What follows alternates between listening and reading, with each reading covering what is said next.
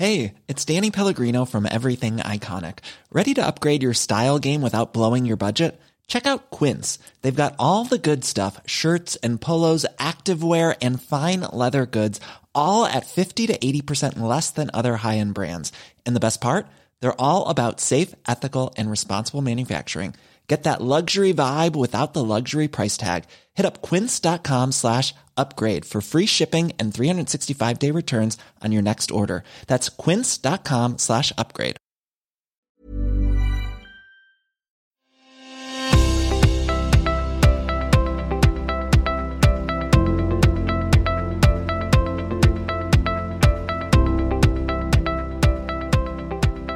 Hello and welcome to The Brief, a short, sharp snapshot of the region's policy landscape.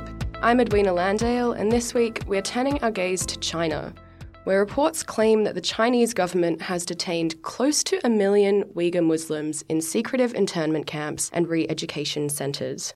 The region of Xinjiang in northwest China shares borders with eight nations. It is a diverse region with a distinct cultural history, home to about 12 million Muslims. Its largest ethnic group is the Uyghur minority, and for decades now there has been tension between Uyghur people, who seek cultural autonomy in their homeland of Xinjiang, and the Communist Party of China, who seek to bring the region into the fold of Chinese nationalism. As part of its Strike Hard campaign, the Chinese state claims to be fighting against the three evil forces terrorism, separatism, and religious fundamentalism. Under this banner, the Chinese government has reportedly detained close to a million Uyghur and minority Muslims in internment camps and re education centres. There have been claims that anything from reading foreign websites to speaking to relatives abroad can land residents of Xinjiang in detention. The Chinese government denies the claims, but reports tell of physical and psychological torture. Joining us today is Dr. Thomas Cliff. Tom is a postdoctoral fellow in the School of Culture, History and Language at the ANU and has conducted long term fieldwork in Xinjiang, covering over two decades. He is one of the world's leading experts on Xinjiang and has personal experience of the people, culture, and policy of the region. Thank you for joining us today, Tom. It's a pleasure. The Chinese government portrays its actions in Xinjiang as counter terror operations, and critics describe it as a case of religious oppression at best and ethnic cleansing at worst. How would you describe what's actually currently happening in Xinjiang? In terms of what uh, you just raised, this, these camps um, and, and the related practices, um, I wouldn't describe it as a war on terror. I mean, it's, it's not, it's not uh, moving towards eliminating anti state feelings or those people. It's going towards eliminating the Uyghurs' culture and their family structures and their structures of loyalty. Uh, and I think there's increasing evidence coming from the state that exactly that's what it's about. It's about destroying non Han systems of cultural authority and replacing them with Han type systems of cultural authority. So, in some ways, the, the classic sort of analogy is the family. There's been lots of talk about family recently coming from the Chinese, the CCP slash Chinese side, including Uyghurs who are members of the Communist Party and uh, have official positions. You know, so recently somebody said, you know, a few days ago, somebody said the Uyghur people are not members of the uh, are, are, members of the Chinese family. They are not descendants of the Turks, um, and they don't have anything to do with Turkish people.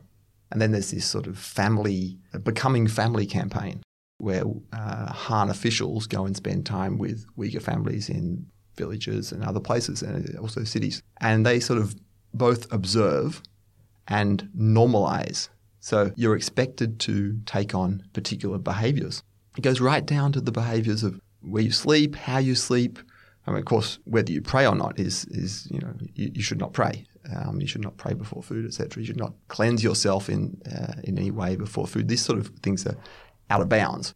And then at the top of this family is grandfather Xi Jinping. So instead of being the Uyghur patriarchal structure, instead of having the, the family of the Uyghurs and, and their socio-economic organization, economic organization is also important, you have this CCP slash state push, like the CCP through the state organs, trying to incorporate Uyghurs into even more strongly imagined Han Chinese family. It's like a uh, not just a multi ethnic family with different cultures and different practices, but one, a multi ethnic family that actually has all the same practices. So it's about realigning those things. You also mentioned that you have families of Uyghur and Muslim minorities, and they'll have someone living with them to monitor how they sleep or like how they interact with their culture. So, who is it that's coming into these homes? They're usually government employees. So sometimes, uh, well, most of them would be would be officials of some kind. But I think it's not just officials. It's uh, anybody who's in a state work unit with some sort of position. So it's less likely that they will send people who are just ordinary workers, but they don't necessarily have to be leaders. They might be leaders of a very small unit, you know, very uh, the, the smallest cell within a, a state-owned work unit or a, a, redistributive unit. What kind of families are generally targeted with this kind of presence in their home? Are we talking about social elites? Are we talking about people who are heavily religious? Or are we talking about just a random selection of family homes? I'm not sure it's random, but um, there's certainly a range. I think people who are very religious might already not be in their own homes. And what's it like for people both inside the Xinjiang region and outside of China in terms of speaking about what's going on? Well, people inside Xinjiang cannot really speak about what's going on. They are told, if they're Han people, uh, to not talk about national national stuff. There's, there's, a, full letter, four character um, uh, sort of saying, basically, don't talk about politics. And if you're Uyghur or other non Han people, then you absolutely cannot. You would be classified as one of those people who are going straight to the re education camp. So there's three types of people who go into those, uh, and they're classified in, in terms of extremity. One is religious people, they're the worst by, by the state's uh, view.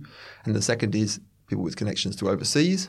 And then the third one is just people who've done something wrong, like not learning Chinese, not not putting your hand to your heart for the national anthem, um, or doing something uh, minor infraction of uh, not disloyalty, but failing to display loyalty. So, uh, failing to display loyalty is is a, a reason for going to these camps. And if you're talking about you know national politics in any sort of way, whether you're sending it overseas, this information, in which case you could be accused and charged for disclosing state secrets.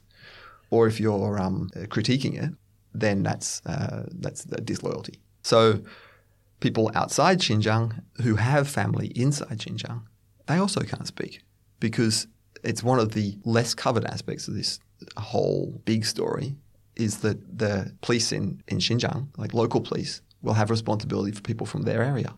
And so if you come from Aksu, for example, from the city, then the Aksu police station, if you're studying Uyghur Uyghur studying overseas, they'll, they'll call you up and say, hello, what are you doing? Where have you been? What's, uh, uh, what's your family members doing? How many, how much contact? They'll ask you all these very intrusive questions. They'll ask you to send photographs of your identity documents, etc.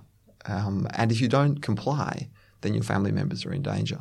Uh, for people who are who have no family connections with the region, then that's a choice that they make uh, to talk about it or not to talk about it.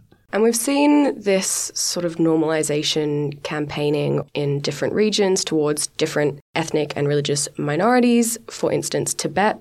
So, is this approach indicative of China's approach to other minorities? Uh, no, not as such. I mean, Tibet, I think there is definite resonances with Tibet. Scholars of who, who know much more about Tibet than I do have, have discussed it in terms of the extreme Marxism, extreme high high socialist, high communist sort of Marxism, and that sort of ideological refashioning. Um, and I would I have respect for that. The way it was articulated is pretty particularly good. Robbie Barnett sort of explained that. But then you've got the Southwest minorities, where there's many more uh, minorities, officially designated minorities in southwest China. You know, more than half of them are all down there. And they are sort of incorporated already.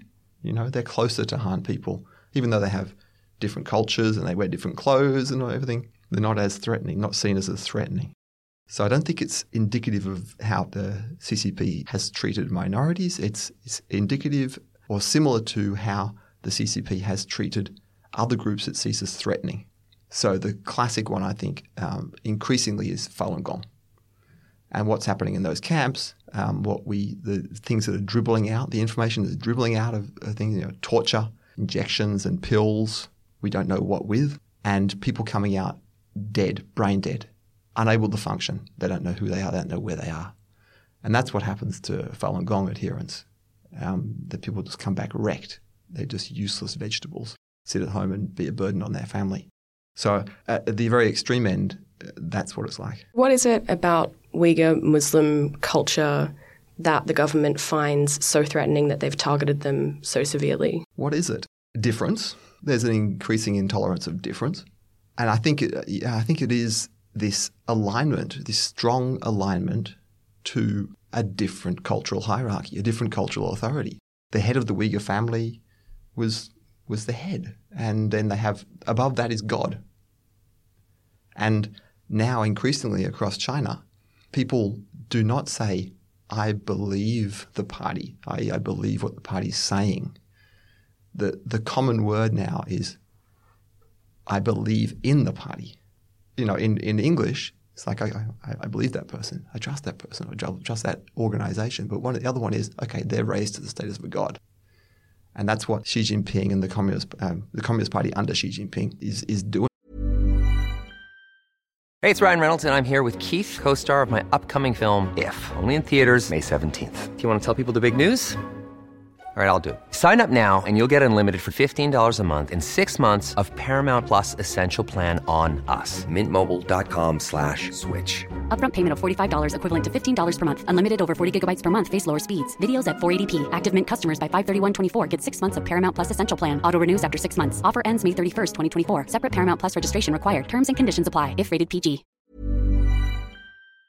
And people who are in Eastern China are not under any level of threat like this, people who are elites, in fact, saying, okay, we believe in the party. We believe in the party. So that's where Xi Jinping and sometimes Peng Liyuan are up on the mantelpiece. The book is on the table. And the Chinese government does try very hard to limit information about Xinjiang reaching the rest of the world. So, what kind of strategies has it been using to make sure the information about what's going on doesn't get out to the rest of the world? Social media and electronic communications is all monitored. Also, any any sort of telephone call, it's all monitored very closely.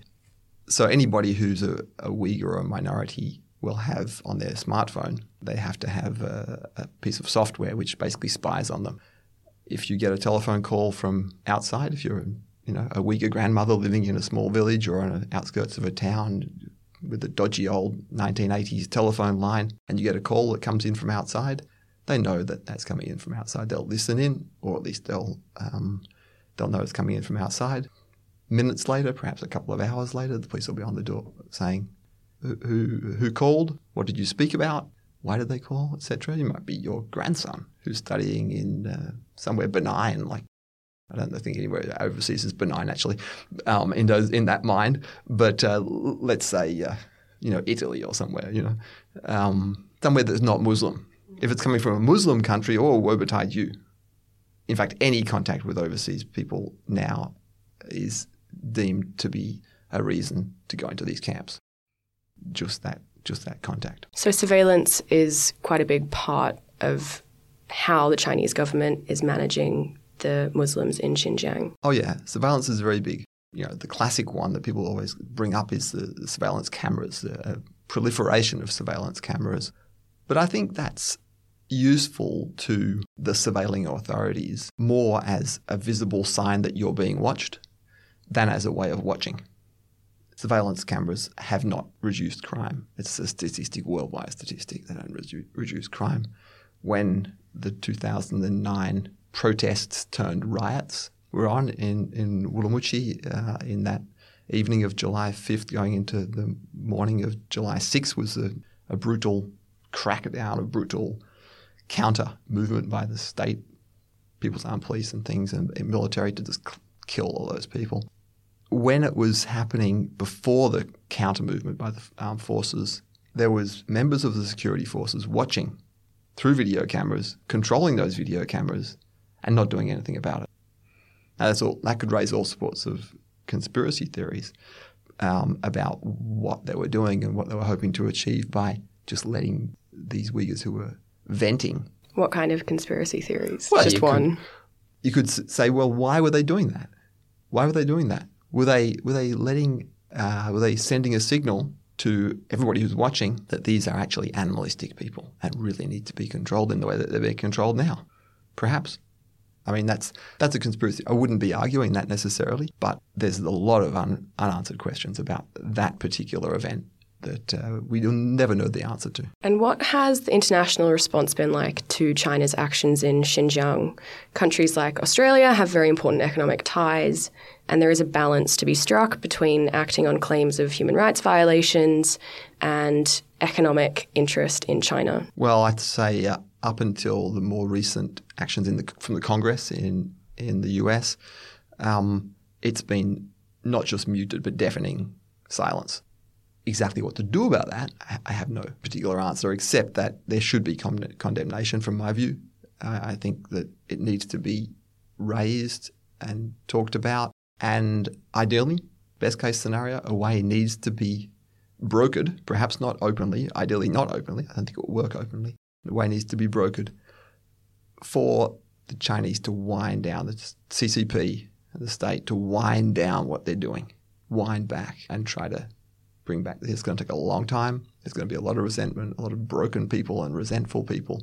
But the amount of resources they've got going into security and repression and destruction, if they put the same amount of resources into building, it's possible. Certainly, it's going to be better than what's happening now. And it's been suggested that nations should follow the responses to, for example, the Tiananmen Square incident, where a lot of states did actually impose sanctions or respond with very strong statements. So, what's the difference now, given that China is in such a stronger position globally? Well, I think people are just scared of China uh, in many ways, scared of not having enough good relations with China so that they um, can continue to do business. And bilaterally, people dealing with China, sorry, an individual state dealing with China is weak. Um, there needs to be a consensus across major actors, global actors, that this is not something that the international community, if that's not a, uh, a devalued term now, um, the international community needs to stand up and say, look, this is, you've just gone too far. You're going too far. And we will impose uh, sanctions or whatever you're going to impose. I mean, there needs to be a unified front, but that unified front doesn't need to be open. In my view, it might be best to let the Chinese government know that it's not acceptable, but not to do it in an open way necessarily.